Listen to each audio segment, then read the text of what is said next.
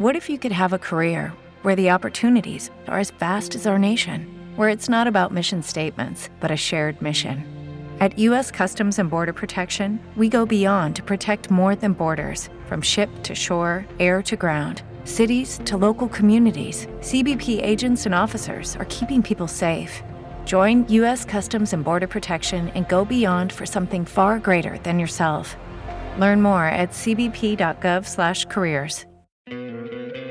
¿No te encantaría tener cien dólares extra en tu bolsillo? Haz que un experto bilingüe de TurboTax declare tus impuestos para el treinta y uno de marzo y obtén cien dólares de vuelta al instante. Porque no importa cuáles hayan sido tus logros del año pasado, TurboTax hace que cuenten. Obtén cien dólares de vuelta y tus impuestos con cien por ciento de precisión. Solo con Intuit TurboTax. Debes declarar para el treinta y uno de marzo. Crédito solo aplicable al costo de la presentación federal con TurboTax Full Service. Oferta sujeta a cambios o cancelación en cualquier momento.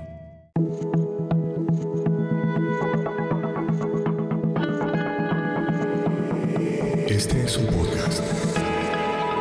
Acorde.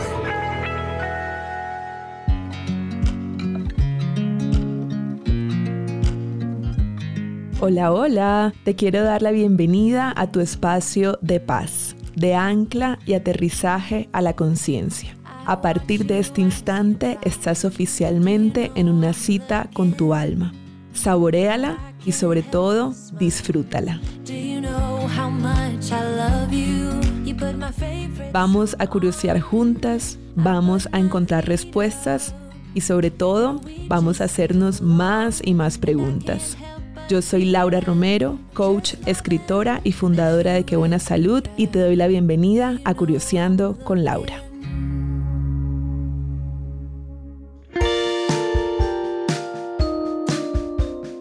Hola mi corazón lindo, hoy te traigo una noticia maravillosa, y es que mi segundo libro, Vuelve a Ti, ya está en todas las librerías, en todas las plataformas digitales, y quiero decirte que si estás en Colombia, está en todas las librerías del país. Si estás por fuera de Colombia y lo quieres en físico, lo encuentras en doble u doble u doble u punto busca libre punto com, y si te gusta leer libros digitales, puedes encontrarlo en Amazon, en Kindle o en Apple Books. Así que allí está a tu disposición, esperando por ti. Te mando todo mi amor.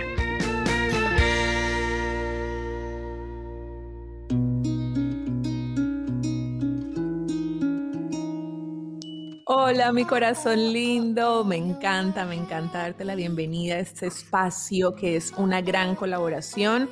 Hoy estamos aquí en Curioseando con Laura y también en Planeta de Libros, dos podcasts que se unen para hablar de mi segundo hijo de papel, que es Vuelve a Ti. Estoy feliz porque yo voy a ser entrevistada dentro de mi propio podcast. Esto está ocurriendo por primera vez en mi vida y estoy muy, muy contenta porque es una persona maravillosa que amo, que adoro, que muchas personas me hablaban de ella y me decían, es que tú tienes que conocerla, tú tienes que conocerla. Y finalmente cuando nos conocimos, pues entendí por qué todo el mundo me decía que nos teníamos que conocer. Su nombre es Carolina Porras, compartimos el camino de haber estudiado Derecho, Caro sí ejerció y ejerce, y también de encontrar este otro mundo espiritual. Y Caro es mujer medicina, es coach energética, es mentora y es la creadora de Alma Yogi, que es una comunidad hermosa, hermosa, hermosa también, con la que me siento muy identificada y hago parte de ella. Y me encanta que estés aquí, Caro, y ahora te voy a ceder el... el micrófono a ti porque, bueno, soy la entrevistada oficial de Curioseando con Laura y de el podcast Planeta de Libros. Bienvenida, mi corazón. Ay, qué delicia estar aquí contigo, con ustedes. De este lado del micrófono les doy la bienvenida a Planeta de Libros, una colaboración del podcast de Planeta con Curioseando con Laura. Para mí también es un honor estar aquí haciendo este experimento de entrevistar a esta maravillosa mujer. Con nosotros está Laura Romero Angarita. Es escritora de dos potentes libros, del cual vamos a hablar hoy. Vamos a hablar de Vuelve a Ti, pero también es la autora de Tu Cuerpo Te Ama. Es la gestora de la comunidad de Qué Buena Salud. Es una bailarina encantadora, tiene muchos cursos y muchas herramientas para todas las personas que estamos transitando este despertar de conciencia, es coach y bueno, tiene muchas medicinas en su mochila, como digo yo, y hoy vamos a irlas desempolvando uno a uno. Así que Lau, qué delicia que estamos aquí juntas y bueno, comencemos, ¿no?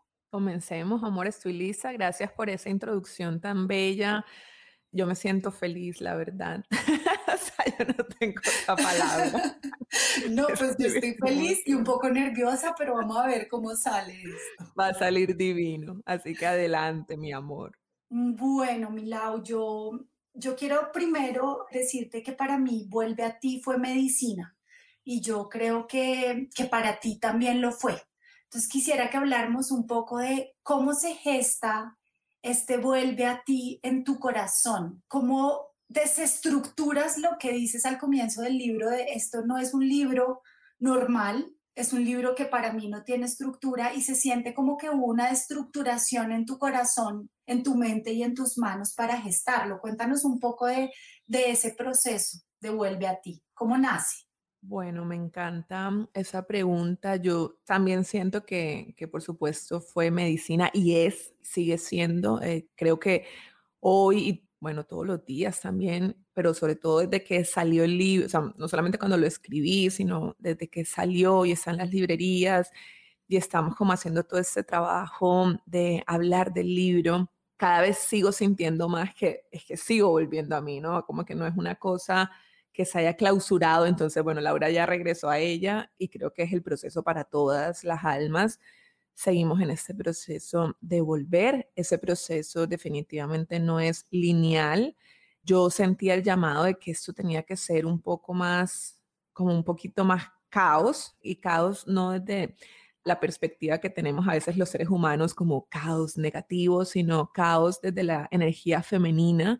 Y es como esta posibilidad de sentirlo todo, quererlo todo, no tener como esta claridad de es que lo quiero así y lo quiero ya, y, sino que es más como, bueno, ¿quieres café o quieres chocolate caliente? Y es como que, ay, no sé, quiero las dos y de pronto quiero primero café y después chocolate o podemos mezclarlos. Y entonces era como un poco esa sensación de darme ese permiso al escribirlo y también de darle ese permiso a las lectoras y a los lectores para abrazar la vida como también se nos está presentando, y es este río de incertidumbre, como también dice Eckhart Tolle, pues las estructuras que a veces se ven como muy fuertes y muy seguras, como con cimientos muy fuertes. Él cuenta una anécdota que alguna vez fue como a ver un lote o estaba caminando y era como un lote que, o sea, como que una, una casa que ya se había como caído. Y entonces había como un letrero que decía, cuidado, las estructuras son inestables. Y entonces él dijo como, esto resultó como un, un despertar de la conciencia, porque como, como es que el, el lema de la vida. Exacto, cuidado, las estructuras son inestables. Y que a veces, bueno, yo también dentro de mi camino como abogada, como... como capricorniana, como muy a veces de la tierra, pues quiero un poco de esa rigidez, quiero un poco de esa estructura, de esa seguridad, de esa estabilidad que la vida me ha mostrado que pues no se puede tener, ¿cierto? Entonces también ha sido como un proceso de, de cuestionarla, y ahí hago la pregunta en el libro, si estamos en un mundo en el que la ley de la vida es la impermanencia, podemos hablar de estabilidad, porque a veces también como que nos enfrascamos en esta idea de que yo quiero estabilidad financiera, quiero estabilidad emocional, quiero estabilidad en el trabajo, quiero estabilidad como en todos los lados, y es como, ni siquiera, o sea, también te lo pregunto a ti, mi Caro, no sé tú cómo entiendes la estabilidad, pero yo antes lo entendía como una cosa muy rígida, como que estabilidad de pareja es que yo estaré con mi pareja toda la vida porque nos casamos, firmamos un contrato y esto va hasta la muerte. Y es como, pues no es solo eso, porque también, o sea, obviamente la gente, pues hoy en día nos podemos separar, ¿no? Pero no hablo de eso, sino que hablo de que todos los días estamos teniendo muertes. O sea, la persona con la que me casé ha tenido un millón de muertes, yo he tenido dos millones de muertes eh, desde que nos casamos. Es como que hemos cambiado demasiado. Entonces uno a veces cree como que no, es que ya yo la conozco, ella es así o él es así, es como, yo no me atrevería a decir, o sea, yo no me atrevería a hacer esa afirmación de alguien porque todo el día estamos muriendo y todo el día estamos teniendo cambios, entonces ¿cómo voy a saber yo que alguien es así? Bueno, entonces un poco esa primera pregunta y respuesta atiende a la esencia del libro y es como que no existe un camino así conductor y inicio, desenlace y final, sino que es como todo este mix o toda esta combinación de sí. anécdotas, historias, mensajes, medicinas por compartir y bueno, creo que de ahí nace amor. Pero sí, me gustaría como que también preguntarte a ti un poco eso de ¿qué piensas tú de la estabilidad? ¿Cómo la ves tú? Pues mira, Lau, te voy a, a, a responder esto con una metáfora que hace unos años, hablando con mi esposo, hablábamos de la estabilidad y él me decía, hay que ser flexible como la madera. Y para mí eso era demasiado etéreo. Yo, ajá, ok, no entiendo. ¿La madera es o no flexible? Luego construimos una casa de madera y empecé a notar que en realidad la madera es muy flexible. Y esa flexibilidad genera inestabilidad, pero una inestabilidad controlada. Esto suena un poco irónico y uno diría, ¿cómo así una inestabilidad controlada? Es decir, nada es realmente estable y entre más flexible seas en la vida, más suave te la vas a coger, más suave te la vas a llevar, pero sí debería uno estar en esa inestabilidad controlada, en el vaivén de la vida. Y ese control básicamente es decir, todo puede cambiar en cualquier momento. No estoy aferrado a nada. Si en este momento me ponen sobre una tabla, estoy parada, estoy surfeando y de repente la ola me tumba, ok, me acomodo el pelo, salgo de la ola, me monto en la tabla y vuelvo y arranco. Entonces siempre hay muertes chiquitas que nos demuestran que lo único que no podemos controlar es la vida misma. Y eso se siente mucho en el libro, Lau, porque cuando yo lo empecé a leer, primero, me parece que es un libro que uno puede leer de manera lineal o puede ser de estos libros de consulta, ¿sabes? De estos que uno les pega y les dice, les da un golpecito y les dice, dime por favor algo hoy y llegará. Que eso me, me pareció muy mágico, pero también valoro mucho esto de las muertes pequeñas y esa mención que haces de ¿estamos preparados para las muertes pequeñas? Entonces te graduaste como abogada y el universo esperaba que Laura pues colgara el título en un lugar y empezara a ejercer y fue como no, check, yo quiero morir a esto y volver a nacer en otra cosa. Y es un poco como esto de la estabilidad y de creer que el camino está cierto o está sentado porque hicimos A, porque hicimos B o porque hicimos D. Hay una, hay una parte del libro que quería preguntarte y quería como conocer un poco esa historia de las muertes chiquitas de Laura la niña, porque tú contabas mucho como yo siempre estuve como en el rango promedio, quería brillar pero no sabía cómo y tuve que dejarme morir a mucho de lo que yo creía que era brillar, de lo que yo creía que era pertenecer a un grupo. Y esa parte me, me pareció encantadora porque yo creo que es la base de muchos de los caos que tenemos como adultos, ¿no? Reconocer, no reconocernos en esa niña que también puede morir y reinventarse y morir y reinventarse. ¿Cómo fue eso, Lau? Cuéntanos un poco. Divino, divino todo, amor, lo que dijiste de, de la madera, wow. Ahora cada vez que veas una madera chueca te vas a acordar de mí, pero acuérdate de mi esposo, no de mí. Me encanta. Pensando y sintiendo la, la pregunta de la niña, digamos que bueno, de niña como que pensaba y sentía que el deseo era destacarme, o sea, como que yo decía, si me destaco, voy a ser amada. A, a, a la final eso es lo que todos queremos, ¿no? Todos estamos haciendo, todo lo que hacemos siempre al final es una petición de amor. Entonces yo decía, si yo logro ese reconocimiento, pues seré exitosa, seré amada, seré admirada. Y entonces, digamos que desde niña, y ahí pongo una, digamos, escribo la historia de cuando, que es como mi recuerdo más inicial de mi herida, como el reconocimiento, que fue cuando nos pusieron a hacer una tarea de matemáticas y yo odié hacer esa tarea de matemáticas.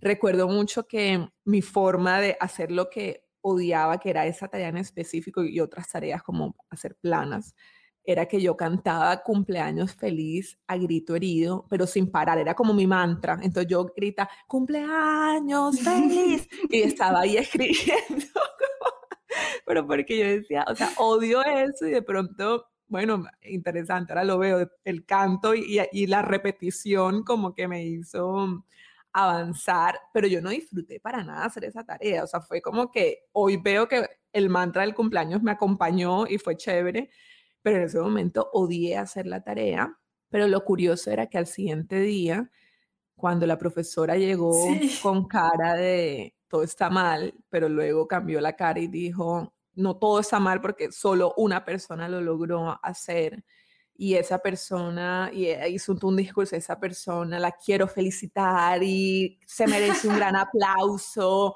y es increíble porque fuiste la única. Y yo decía, obvio, no, o sea, pues, yo decía, ¿quién habrá sido? O sea, como que yo miraba al lado, yo dije, wow, o sea, ¿quién habrá sido este ser? Y en ese momento ella dice, Laura Romero, o sea, yo me sentía como en un teatro, o sea, dos mil personas aplaudiendo. Y recuerdo que en ese momento, como que a mí, o sea, yo sentí como una sed de eso, o sea, como que yo dije, wow, o sea, como sí. que eso es la gloria, ¿sabes? Como que estoy en la cresta de la ola, este es el éxtasis. Y quiero más de esto, ¿no? Es como que en el cuaderno decía E excelente, cien, en, sobre todo en esfero rojo, que se notaba todavía más. Y entonces yo me acuerdo que yo quería llegar a mi casa a contarle a mis papás, ¿no? Como que esa también era la... Ya había vivido la motivación con la clase, pero ahora quería llegar a decirle a mis papás como, miren lo que acaba de pasar. Y digamos que esa escena, esa fue como la más marcada, pero esto se fue repitiendo porque entonces uh-huh. yo era la que izaba la bandera y... la que siempre tenía como estos reconocimientos, y entonces me ponía muy feliz, pero luego cuando iba donde mis papás, ellos eran como muy neutrales, o sea, no era como que, wow, eres la mejor, eh, sino era como que, muy bien, o sea, como casi como que eso era lo que tenías que hacer, o sea, como que eh, uh-huh. ambos habían sido también excelentes y habían tenido muchos reconocimientos, entonces yo decía, todo eso, y yo veía que a otros les daban regalos, no sé, como, uy, saqué la mejor calificación, regalo, y yo decía, a mí no me dan ni regalo ni nada, y entonces, bueno, eso se quedó ahí. Quiero parafrasear una parte de tu libro, voy a leerte a ti misma, que me encanta porque creo que conecta y hace match, y además en Kindle está súper subrayada esta frase, o sea, hay muchas más almas que se están inspirando con esto, y es, yo hacía las cosas por cumplir, no porque quería. Las hacía porque era el deber ser, era lo que se esperaba de mí. Quería demostrarle al mundo que era capaz de cumplir las tareas y los retos asignados de forma excepcional, pero no me cuestionaba si eso lo disfrutaba o no. Solo creía que era lo que se tenía que hacer en la tierra, cumplir, cumplir y cumplir, y que la recompensa sería superior. Y esto está subrayado, lo que voy a leer a continuación. La esperanza siempre estaba puesta en el futuro, porque el presente lo vivía como una carga. Quizá por eso nunca me atrevía a vivir minuto a minuto. Solo me enganchaba la ilusión de que todo este trabajo duro sería recompensado con éxito, reconocimiento y fama más adelante, después, no ahora. ¿Ah? Sí, así es, yo... No, ya se me hizo toda la piel, fue como ves la historia de mi vida. Yo te voy a decir que quiero llorar. No, como... pues vamos a llorar. Yo tengo Kleenex, vela, cristales y los libros. O sea, hagámoslo. Adelante. No, amor, tal cual. O sea, es... A veces también como que lo interesante de escribir un libro es como que uno escribe y en ese momento tú dices, bueno, lo escribí, y luego como que oírlo, y que a mí me parece lindo ese ejercicio de que tú leas, como que poder oírlo en viva voz de otra persona, es como que, wow, esto se siente casi como un mensaje de mí para mí, ¿no? Como que esto es lo que ha pasado, y ha sido muy lindo todo este despertar y toda esa revelación, porque digamos que esto del reconocimiento y, y conectándolo con la pregunta de ese duelo que hay que hacer para dejar morir a esa Laura adicta al reconocimiento, que todavía hay estelas, ¿no? No es como que, uy, no, ya a Laura no le importa, no, o sea, todavía hay estelas. Y como lo hablábamos en el podcast con Mosaico, todavía está a veces esa Laura que dice, bueno, pero dime algo, ¿no? Dime que te cambié la vida, dime que ese libro, juepucha, te transformó y te partió en dos. Entonces, digamos que el duelo ha sido, y puedo también juntarlo con lo que fue este, lo que decidí que sea este año para mí. Yo cumplí treinta años este año y no. dije que este año iba a ser el año de la diversión. Entonces, esa ha sido mi intención. Quiero divertirme, ahora sí, ahora sí que quiero vivir minuto a minuto y que el minuto a minuto sea divertido. Entonces, yo antes creo que tal vez, por ejemplo, haciendo este podcast, me habría puesto a pensar como, y entonces cuando salga la edición tiene que quedar perfecta, y entonces cuando salga tengo que ver lo que la gente dice, si le...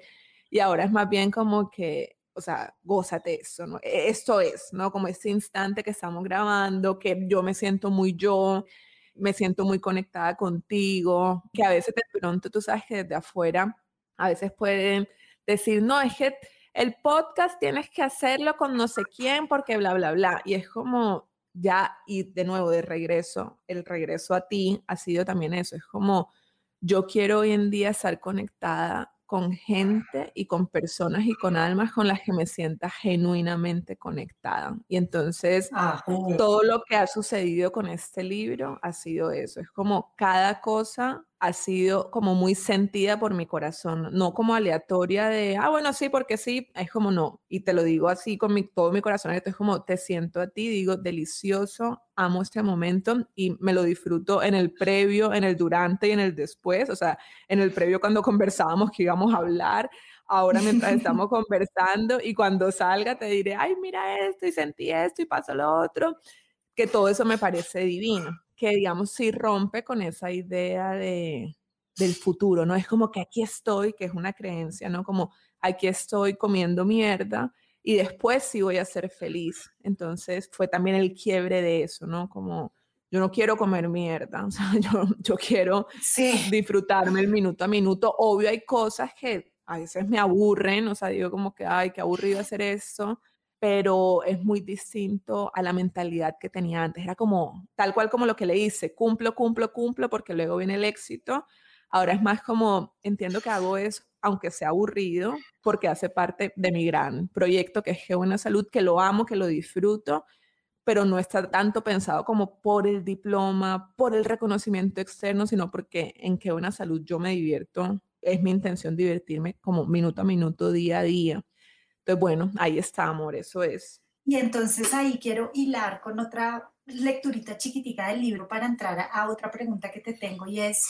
Escúchame esta frase, por favor, apunten, porque para darle vida a nuestra versión más luminosa, hay cosas que necesitamos dejar morir.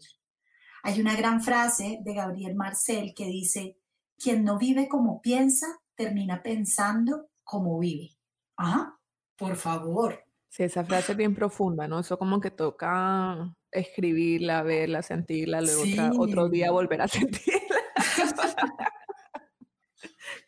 Seguirá bien el proceso. Y es también cada día que mueres, porque todos los días tenemos muertes chiquitas, ¿no? Todos los días vamos diciendo como, pues elijo no hacer esto, dejo morir, solo el hecho de acostarnos a dormir ya es una pequeña muerte. Así es. Y cada mañana que nos levantamos y la leemos y pensamos, quien no vive tal como piensa, entonces ya tiene un significado distinto, pero creo que a medida que uno va dejando morir todas esas verdades que va adquiriendo como suyas, es decir, hay que sufrir, la vida solo se logra, lo que uno quiere en la vida solo se logra a través de esfuerzo, sacrificio, sudor, y solamente a través del profundo dolor, entonces vamos a lograr los objetivos. Cuando uno empieza a quitarse todas esas verdades y a morir a eso, Lau, y esta es la pregunta que quiero escuchar porque sé que va a ser algo muy sabio, cuando empezaste a quitarte todas estas etiquetas y todos estos deberían ser, se supone que tú, lo que yo, tú misma esperabas de ti, ¿de qué empezaste a llenar la vida, ¿no? Ante esas pequeñas muertes, luego ¿cómo te nutriste? ¿De qué te nutres? ¿Qué te nutre en este momento? Además de bailar y hacernos mm. bailar a todos. Bueno, lo que más me he dado cuenta es que la nutrición es propia. Digamos que yo antes, ¿cuál era mi modus operandi? Entonces yo alcanzaba un logro y contaba el, el logro para que los demás me dieran, ¿no? Es como que sí, eres la mejor, estamos súper orgullosos, definitivamente la sacaste del estadio, tú eres una crack, nadie como tú. Y realmente, o sea, aquí estoy exagerando porque igual a mí nadie nunca me dijo eso, o sea, pues, o sea, como... mis papás, insisto, muy neutrales, también mi, mi esposo muy neutral, o sea, como que nadie tampoco estaba ahí como conspirando para alimentarme eso. Entonces eso me sirvió porque yo al final me sentía como decepción. Yo, decía, yo siempre le decía a mi esposo y a mis papás como, pero y ya, o sea, no me vas a decir nada más, o sea, como no viene algo, como que no vienen, o sea, no sé, como bombos y platillos, música de fondo, o sea, como... ¿Cómo se dice eso de los fuegos pirotécnicos? Sí. O sea, ¿dónde está la celebración?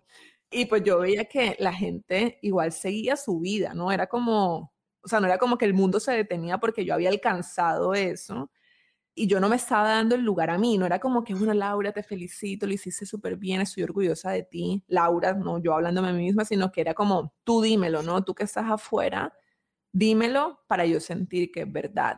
Entonces, yo luego empecé a sentir y a darme cuenta que como eso ya no estaba, eso ya no iba a pasar, ¿cierto? Como que ya la gente no me lo iba a decir desde afuera, pues tenía que yo empezar a, a celebrarme a mí, ¿no? Como a, a tener mis propios rituales de celebración y a tener mis momentos conmigo, que no es que sean la, larguísimos, no, no dije, bueno, un día entero de celebración, no, a veces pueden ser incluso cinco minutos, pero termina siendo suficiente, termina siendo realmente suficiente versus lo que me pasaba antes, que era como, pero dime, pero ¿por qué? ¿Por qué no me dices algo más? Solo era eso, y, no, ¿y qué piensas de esto? Y mira que logré lo otro. Yo estaba como muy sedienta de que me lo dijeran de afuera, pero era una sed más de reconócetelo tú. Entonces, cuando algo me pasa, claro, yo igual quiero compartir con las personas que quiero, entonces las invito ahora a ellos a participar de la celebración.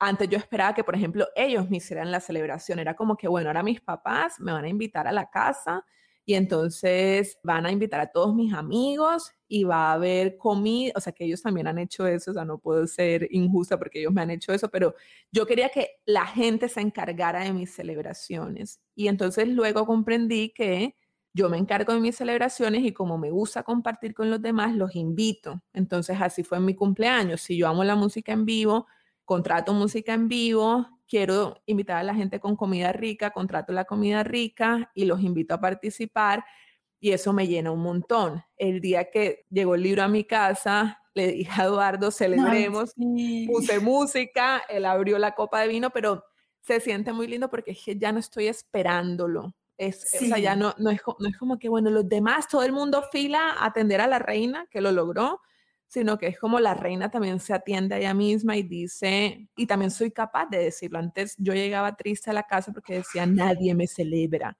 Y es como, celébrate tú, ¿no? Celebra, y si quieres gente, invita a la gente a tu casa a que celebres con las personas. ¿No te encantaría tener cien dólares extra en tu bolsillo? Haz que un experto bilingüe de TurboTax declare tus impuestos para el treinta y uno de marzo y obtén cien dólares de vuelta al instante. Porque no importa cuáles hayan sido tus logros del año pasado, TurboTax hace que cuenten. Obtén cien dólares de vuelta y tus impuestos con cien por ciento de precisión. Solo con Intuit TurboTax. Debes declarar para el treinta y uno de marzo. Crédito solo aplicable al costo de la presentación federal con TurboTax Full Service. Oferta sujeta a cambios o cancelación en cualquier momento. Judy was boring. Hello. Then Judy discovered Chumba Casino dot com. It's my little escape. Now Judy's the life of the party. Oh, baby, mama's bringing home the bacon. Whoa, take it easy, Judy. The Chumba life is for everybody. So go to Chumba Casino dot com and play over one hundred casino-style games. Join today and play for free for your chance to redeem some serious prizes. Chumba Casino dot com. No purchase necessary. Void where prohibited by law. eighteen plus terms and conditions apply. See website for details. Pero te haces cargo de tu propia celebración. Entonces, ese ha sido como el giro. Porque se nos olvidó celebrar las pequeñas victorias, ¿no? Aquí hay dos temas que tocas que me parecen súper bonitos y es, primero, esto de reconocernos a nosotros mismos, no desde el ego, como se tiene etiquetado, que si uno se celebra, entonces esta persona tiene un resto de ego, entonces, mejor dicho, ahora quién se la aguanta, sino desde la humildad, pero también desde el reconocimiento de lo que hiciste. Entonces, pareciera que uno no pudiera celebrarse sus pequeñas victorias y decir como estoy en este momento grabando un podcast con Laura. O sea, me lo celebro y bailo, ¿sabes? Sino como, no, sí, bueno, pues yo un día, eh, sí, sí, pero no importa. Porque siempre nos enseñaron muy, y sobre todo al femenino, a las chicas, que, que si no, no lo celebraban de afuera, entonces no, pues no, ¿cómo se te ocurre? Y luego también todas esas historias que nos empezamos a contar alrededor de las situaciones, ¿no? Entonces, si es que no me lo celebran es porque no lo hice lo suficiente y porque la verdad es que no lo hice lo suficientemente bien, viste, podría hacerlo mejor, y entonces viene como ese dedo acusador y ahí empiezan a salir esas heridas y empieza uno a, a darse cuenta que está bastante agrietado por ese no reconocimiento que uno debería darse a sí mismo, celebrárselo todo. Yo te cuento personalmente que estos días estoy con mis dos hijitos sola en la casa y me acuesto en las noches y me lo celebro con un vaso de Baileys al lado de la cama. Digo, un día más, lo logré, soy una dura, no he matado a ningún niño, los perros están bien, los gatos están bien, el trabajo está bien, voy a celebrar. Porque cada día es una pequeña victoria también. Así es, divino. Yo también uso mucho ese mantra de lo hice súper bien, ¿sabes? Porque a veces uno no está acostumbrado a decirse eso, y entonces hace poco también tuve que apagar un incendio en la casa y como que mi empleada, que es como mi, mi gran amor, me dijo que se iba a ir. Y yo era como, Dios mío, bueno, y entonces cuando ya finalmente acabó la conversación, llegué a donde mi esposo y le dije, wow, no sabes lo que acabo de hacer, o sea, lo hice como la más grande, ¿sabes? O sea, lo hice, o sea, estoy demasiado orgullosa de mí. Entonces eh, creo que esos momentos, como lo dices, también me atrevo mucho a, a decir estoy cumpliendo un sueño, ¿no? Porque a veces la gente como que parece que cumplir sueños Total. Es solamente... cuando te vas a ir a vivir al mar, como lo hablábamos ahorita con mi querido Freddy, que era como, bueno, tenemos el sueño de vivir al mar, vivimos al mar, es un sueño, sí, pero todos los días yo estoy cumpliendo sueños, ¿sabes? Es, es un sueño grabar un, ese podcast aquí y ahora, como estoy en ese momento, con una persona con la que estoy tan conectada como es contigo, hablando de mi libro Vuelve a Ti, que se vaya a replicar tanto en Curioseando con Laura como en Planeta de Libros. Total. Es como, es un sueño, o sea, todo...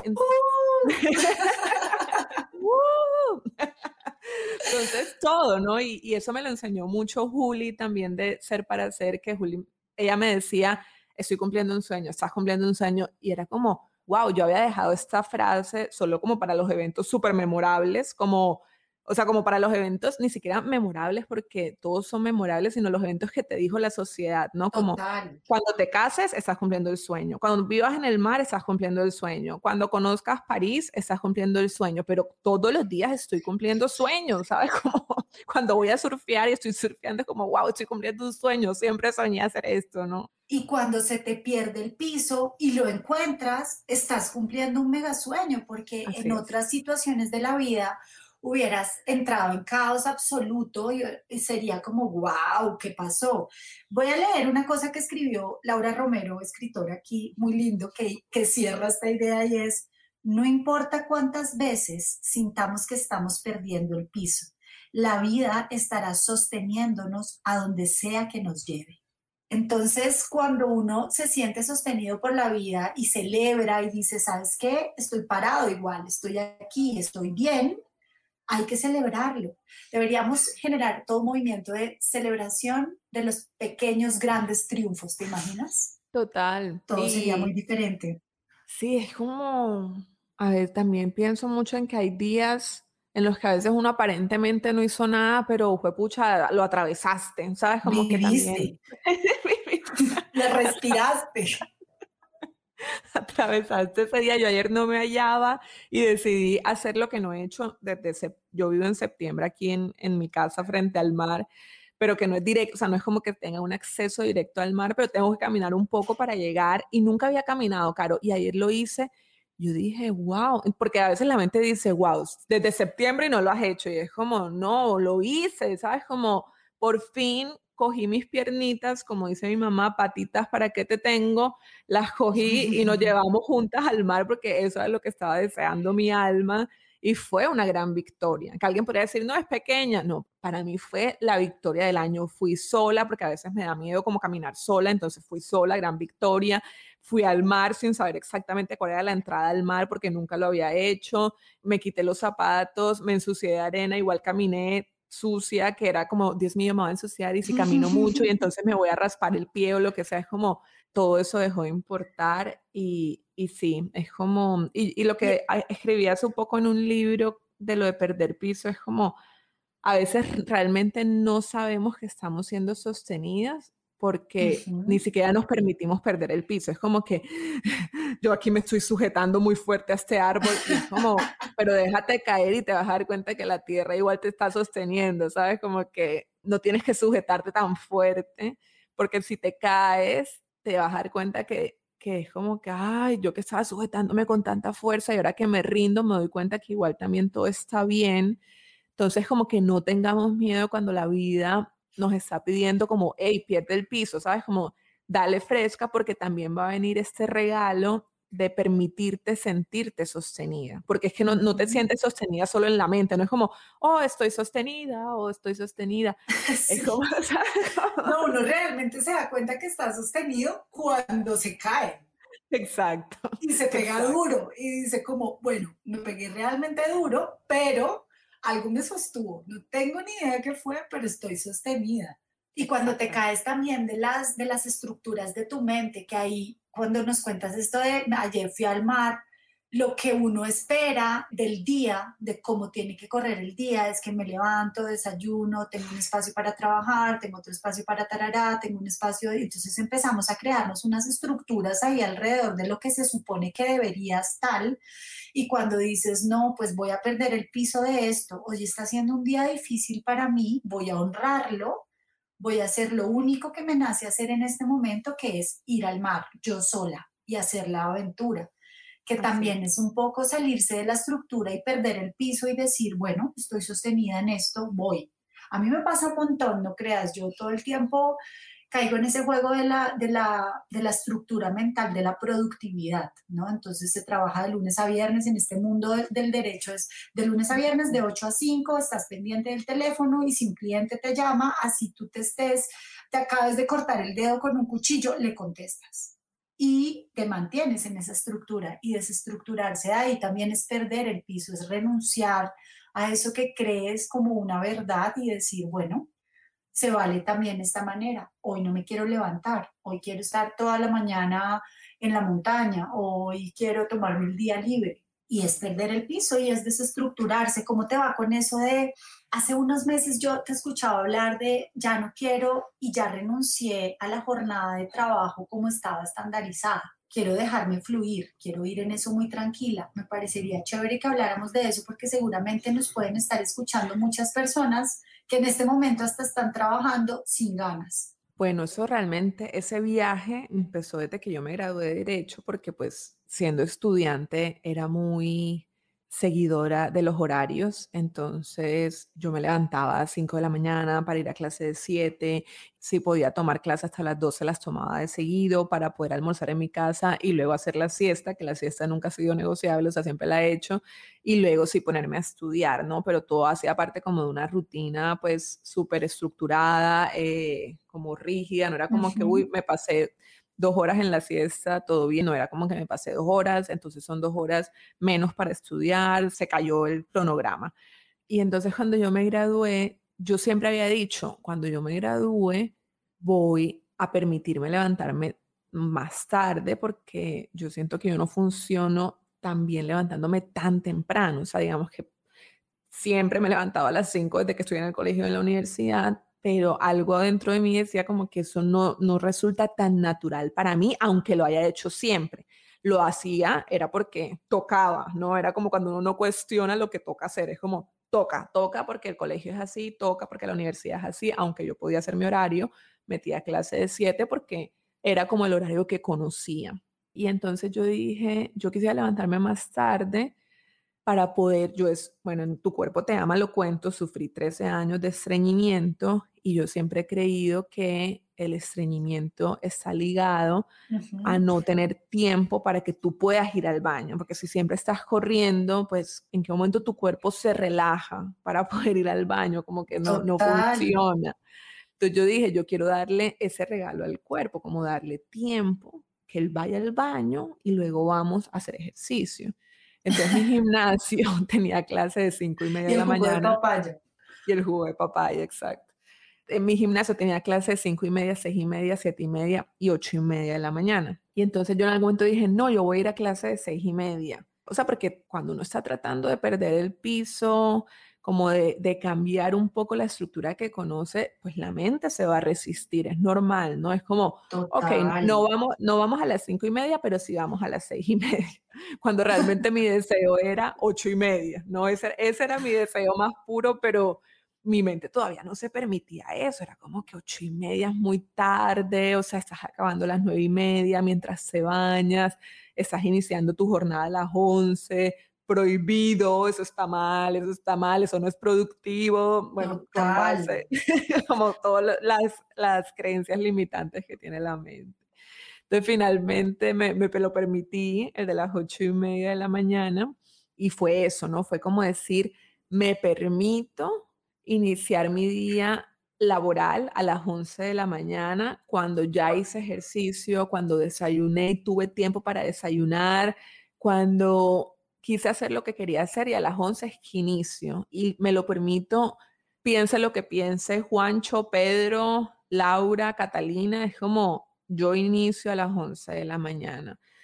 Y entonces, bueno, ahí empezó esa destructuración de como de los horarios, eh, pero entonces como, entonces, ¿cuál fue la estructura que se implantó ahí? Inicias tarde a las once, entonces acabas tarde, ¿no? Como si trabajas a las once, entonces tu última cita, porque en ese momento hacía sesiones personalizadas, tu última cita es a las siete de la noche, no, que era tardísimo. O sea, pero, o sea, lo cuento es porque la mente hace eso, ¿no? La claro. mente hace esas negociaciones, es como que hay todo bien a las once, entonces nos vamos hasta tarde, cuando el cuerpo dice, no, pero pues ya yo me quiero desconectar a las seis o a las cinco o a la hora que quiera, ¿no? O a las cuatro, ¿cierto? Cada cuerpo será distinto y cada y día. Cada día es distinto, ajá. Exacto. Y entonces, bueno, ahí empezó eso, entonces inici- lo hice de once a siete de la noche, ese era muy el ritmo mío en Bogotá, yo vivía en Bogotá, en la ciudad, entonces era como...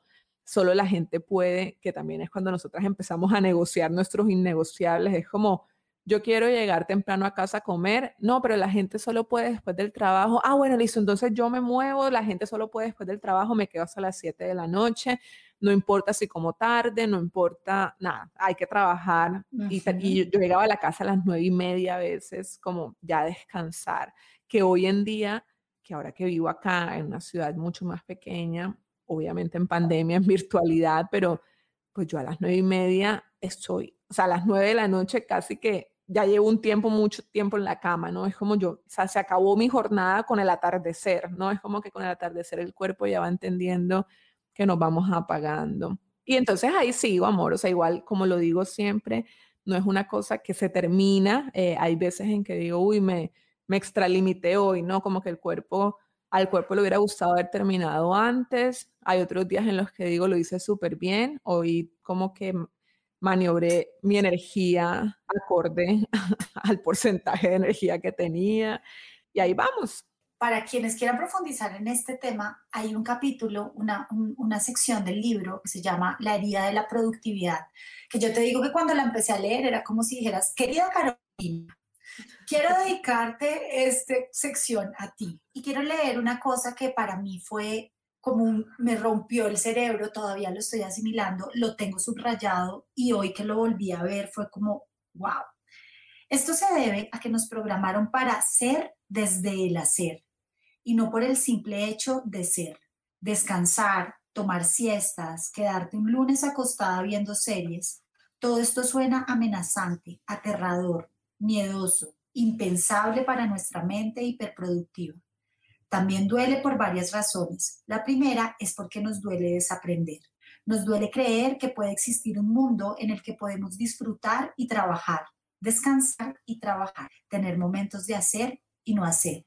Nos duele creerlo porque si esto llegara a ser verdad, nos sentiríamos engañadas por la vida, por nuestros padres, por nuestros maestros, por la sociedad misma, por habernos enseñado que la vida era luchar, sufrir y solo trabajar. El ego, esa vocecita en tu cabeza que tiene miedo y duda, dice, porque vamos a aprender algo diferente, ya sabemos esto. Puede ser muy arriesgado aprender otra cosa. ¿Qué tal que fracasemos? ¿Qué tal que sea una ilusión hippie? Además, los demás aprendieron lo mismo y están bien, aparentemente. Y aquí viene una parte que me parece muy contundente y es, al ego le duele romper su estructura. No te quiere poner en peligro a ti. Sin embargo, el alma y el corazón, y hay preguntas además, no son lo mismo, reconocen que toda la magia está fuera de la zona de confort que el ego tanto teme dejar. Entonces duele porque significa dejar un marco de referencia. Duele porque hay una ruptura con un sistema de creencias. Y duele porque puede ser que los otros sigan actuando desde ese referente de hiperproductividad y tú sientas que te estás quedando atrás. Pausa para reflexionar. Pausa. O sea, para mí fue como... Y en ese momento, además, yo pensaba, después de leer, hacer otra cosa. Y fue como, pausa para dormir, ya. Uf, total. Apárate. Total, sí. El famoso, esa es otra herida, ¿no? La herida de, del miedo a quedarse atrás. Eh, sí. La herida también de... de sentir que si tú cuestionas todo lo que está, es como, como que te estás poniendo en riesgo a ti, porque mira que el mundo pues ya funciona así, ¿no? Porque, porque vas a entrar tú a derrumbar eso, o sea, porque tú, si tu mamá, tu papá, tus amigos, todos tienen como esa forma de ver la vida, porque tú te vas a salir de allí, de ese molde. Entonces sí, yo creo que, que es una invitación, como siempre lo digo, a... a activar ese poder de ser tú y abrazando todos los riesgos que eso implica, ¿no? A la final nunca nos quedaremos solas ni solos y creo que sí vale la pena cuestionarlo porque igual estamos en un momento en que las estructuras, ahora sí es verdad que estamos viendo su inestabilidad y que se están cayendo, entonces eh, si vamos a, a reconstruir el mundo, pues qué lindo que lo hagamos desde un lugar de, de cuestionamiento y, de, y también desde merecimiento, como que wow, imagínate por un momento que la vida fuera a trabajar y disfrutar al tiempo. No dije primero el deber y después el placer, sino que se conjugaran esas dos cosas en un mismo tiempo y espacio.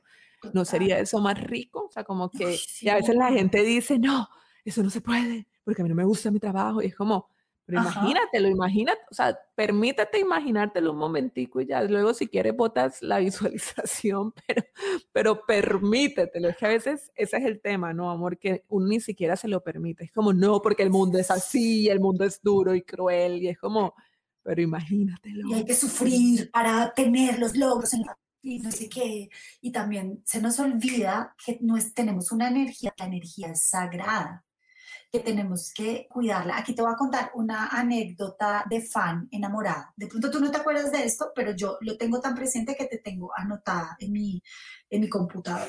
No sé si te acuerdas que el año pasado, en plena pandemia, hiciste un, un live, que creo que fue un YouTube o algo así, en donde hablabas del cuidado energético. Y entonces decías, si se te apaga el computador en este momento o te desconectas, quiero que recuerdes que lo más importante es, y repítelo conmigo, mi energía es sagrada. Mi energía es sagrada. Yo cogí un papel, lo anoté, te voy a mandar una foto ahora, lo tengo anotado en mi computador. Y realmente creo que este tema del cuidado y de la herida de la hiperproductividad está, tiene que tener una reflexión profunda en torno a cómo cuidas tu energía. Cómo te cuidas, cómo te das esos espacios de no hacer para nutrirte desde el no hacer. Si realmente estás pasando horas y horas y horas en este ejercicio de creer que estás produciendo, pero realmente no estás produciendo nada efectivo, nada bueno, nada creativo, ¿no será mejor parar y nutrirte de otra cosa y tomarte un descanso y decir, ¿sabes qué? Mi energía es sagrada, voy a parar aquí? Total.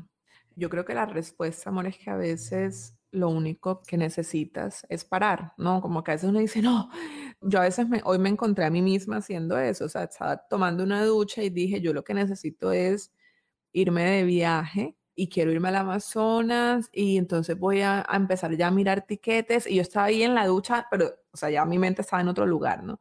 Y fue un momento como, de pronto no necesitas ir a ningún lado, sino para, ¿sabes? Es como, porque a veces también como estamos tratando de huir de la situación, es como que necesito llevarme a mí misma a otro lugar geográfico, ¿no? Para, para desconectarme, uh-huh. Pero tú te puedes desconectar y puedes parar ahí donde, o sea, ahí en tu casa, ahí en tu oficina, ahí en tu espacio y decir, hoy no voy a, yo, yo siempre pienso mucho en eso, cuando a veces el, el celular parece un lugar como súper denso, ¿no? Como ¡ah! El celular, hay demasiado, o sea, millones de ajá.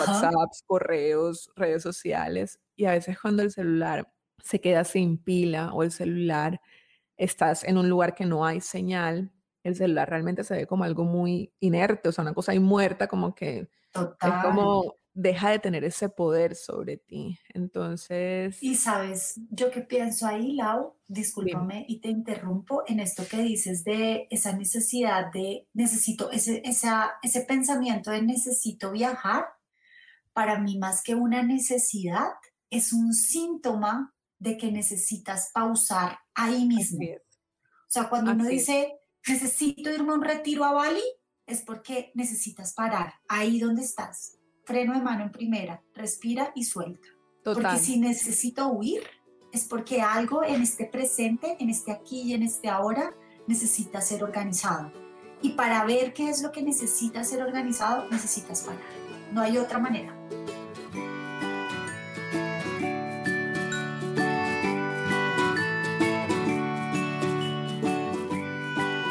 ¿Qué quisieras que la gente recordara? Devuelve a ti, no es del ego, no, sino de este reconocimiento propio que nos damos de devuelve a ti. Me encantaría que vuelve a ti se sienta como un permiso, como un tiquete, como un permiso, como cuando uno le decían, tienes permiso de llegar tarde hoy a clase. Entonces uno decía, wow, soy libre, tengo permiso, no, no tengo que llegar a las siete en punto y no me van a poner una sanción, sino que puedo llegar a la hora que quiera. Y podría modificar eso, no, no llegar tarde, sino tienes permiso para llegar a la hora que quieras. Quiero que vuelva a ti se sienta como ese permiso que te da tu alma para probar, ¿cierto? Como que qué importante es permitirnos probar, como no lo vamos a saber en nuestra mente. Mi intención es que con mis historias, mis ejercicios, mis reflexiones, tú puedas decir, bueno, ¿y qué tal si pruebo esto? ¿Cierto? No... No va a ser el fin del mundo porque sé que voy a vivir muchas muertes chiquitas. Eh, entonces, si se muere esa identidad, era porque se tenía que morir, que fue lo que me pasó a mí. Bueno, voy a probar con Qué Buena Salud. Ay, pero se va a morir Laura, la abogada. Pues se va a morir si se tiene que morir, ¿no? Voy a probar hacer un podcast. Ay, pero se va a morir Laura, la Instagramer. Bueno, vamos a ver, no sé, de pronto...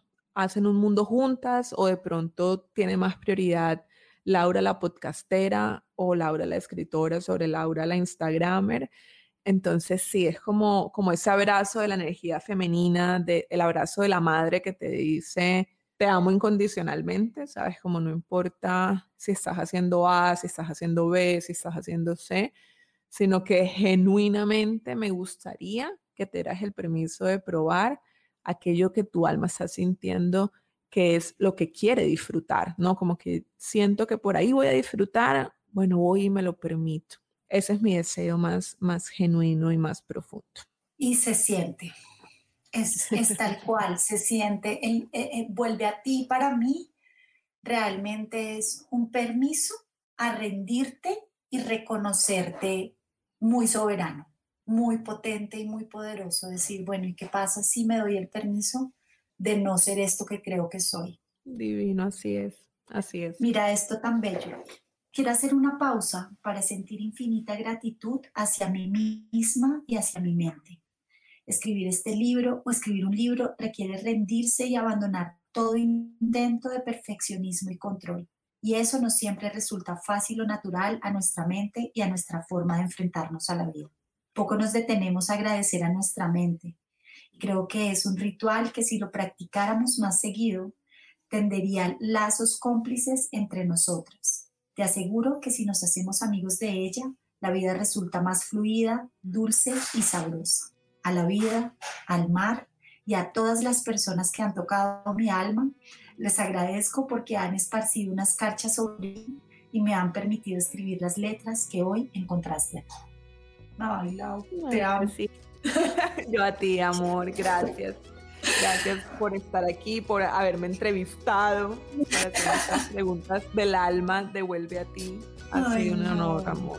Qué delicia este espacio, qué delicia leerte, qué delicia y qué fortuna para los habitantes del planeta y para Planeta tenerte en, en el mundo, dándonos estos regalos que nos das, porque de verdad que sí son mucho medicina. Así que gracias a ti por, por invitarme, gracias a Planeta por abrir este espacio, gracias a Curioseando con Laura y a la divinidad misma y a los dioses del internet que nos permitieron estar aquí. Mm, divino, así es. Muchas gracias a ti, mi corazón, por llegar hasta el final de este episodio. Recuerda que mis redes sociales son arroba Qué Buena Salud en Instagram, en Facebook, en YouTube.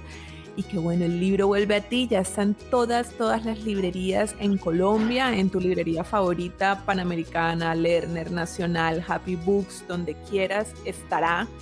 Y está en ebook, en todas las plataformas digitales, en Google Play, en Apple Books, en Amazon también. Y si lo quieres físico y estás por fuera de Colombia, lo puedes pedir, aunque estés en Colombia, lo puedes pedir a buscalibre punto com y ahí te llega a México, a Chile, a Ecuador, a España, a Estados Unidos y por supuesto también a Colombia. Así que te mando un beso, un abrazo a todo mi amor y nos oímos en un siguiente episodio. Chao, chao, mi corazón.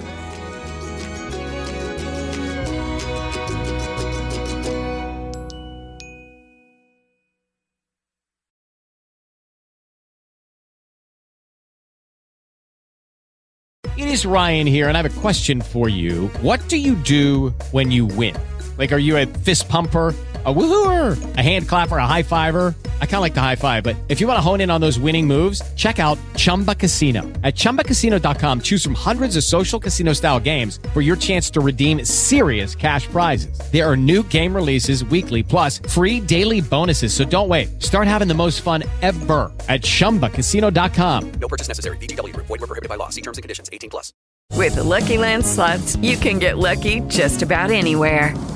This is your captain speaking. Uh, we've got clear runway and the weather's fine, but we're just going to circle up here a while and uh, get lucky. No, no, nothing like that. It's just these cash prizes add up quick. So I suggest you sit back, keep your tray table upright, and start getting lucky.